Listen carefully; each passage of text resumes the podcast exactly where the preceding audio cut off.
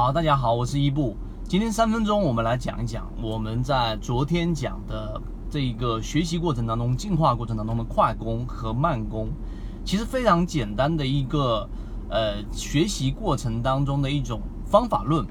它告诉给我们，呃，在交易过程当中，在学习过程当中，快攻与慢攻，第一种老师他可以直接教给你的方法，就是相当于是现在的应试教育一样。当你去有一个套路啊，然后呢，我们教会给你，然后你在这个学习过程当中不断的练习这一个套路，最终你好像就掌握了某一个知识点。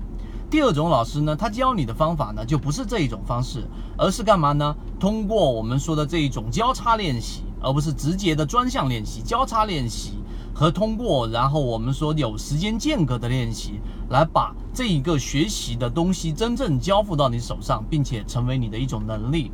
所谓的交替练习，我们前面讲了，就像是练钢琴，对吧？我们举一个例子，就是高阶的技巧，零点五秒，然后呢，我可以把这一个跨越十八个琴键，然后零点二秒来跨越过去，只能练习一百九十次。第一种老师就让你回去，好，一百九十次，一直练，一直练，一直练，从一个琴键跨越十八个琴键到另外一个琴键，零点二秒。第二种方式呢，就是我们说间隔式的。你先是两个琴键、八个琴键、十二个琴键、三十二个琴键等等，不断的跳来跳去、跳来跳去的这一种间隔练习，它最终练就的是你的这一种关联性，学习的这种关联性。回到我们的讲的交易系统，交易系统里面我们讲了很多个模块啊，其中包含着我们讲的战法的主力创新高、股价没创新高的这一种溢价模块，我们还讲了主力高控盘的模块，我们还讲了中线数据的模块。以及最近我们在讲的缠论的模块，那么这些模块之间它到底有没有关联性呢？我认为真正能做好交易和不能做好交易的最终区分，就是刚才我们讲的那几个关键点。我们讲的缠论，它实际上帮助你做的事情，就是在你去看一只个股，通过肉眼观察，知道它是在三种趋势里面的上涨、下跌还是盘整。而这个判断的依据是需要你扒开一个时间窗口，进入到小级别，也就是说，现在你选股是日线级别，但是你回到了六十分钟级别跟三十分钟级别去看，发现它是由一个一个不重叠的中枢形成的，于是它就是一个走势向上的走势或者向下的一个走势，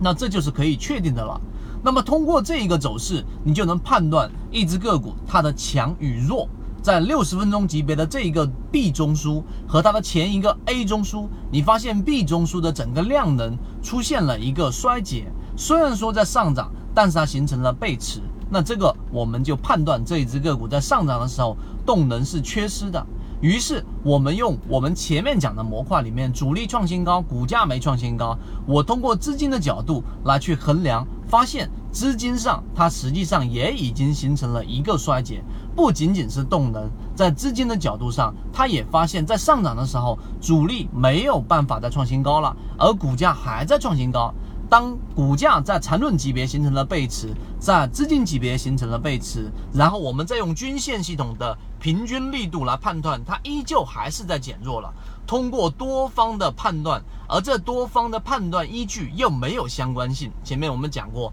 你去判断一个系统，它不能有太强的相关性，甚至是完全独立的系统。最终我们得出的结论就是这一只个股上涨。非常明显的发力，于是我们就在任何一个点位上卖出这一只个股，不一定卖到，或者说一定卖不到最高价，但是你一定会卖在一个你满意的位置。这个就是我们所说的学习的快攻和慢攻。快攻我们没办法去教你，因为我不会教你一个战法，你到今天下午你就一定遇到这个战法，不可能。但是我们学的是慢攻，我们教你不同的模块，我们展开不同的航线，然后我们帮你把航线串联起来，最终形成你自己的一个网状和自己的一个交易系统。这个就是我们在我们的圈子当中和我们每天三分钟的一个最本质的意义。我想在国内应该没有人在做这样的一个事情，并且我们的实战结果和我们的经验。啊，一次一次的佐证，这个方向是对的。希望今天三分钟对你来说有所帮助，和你一起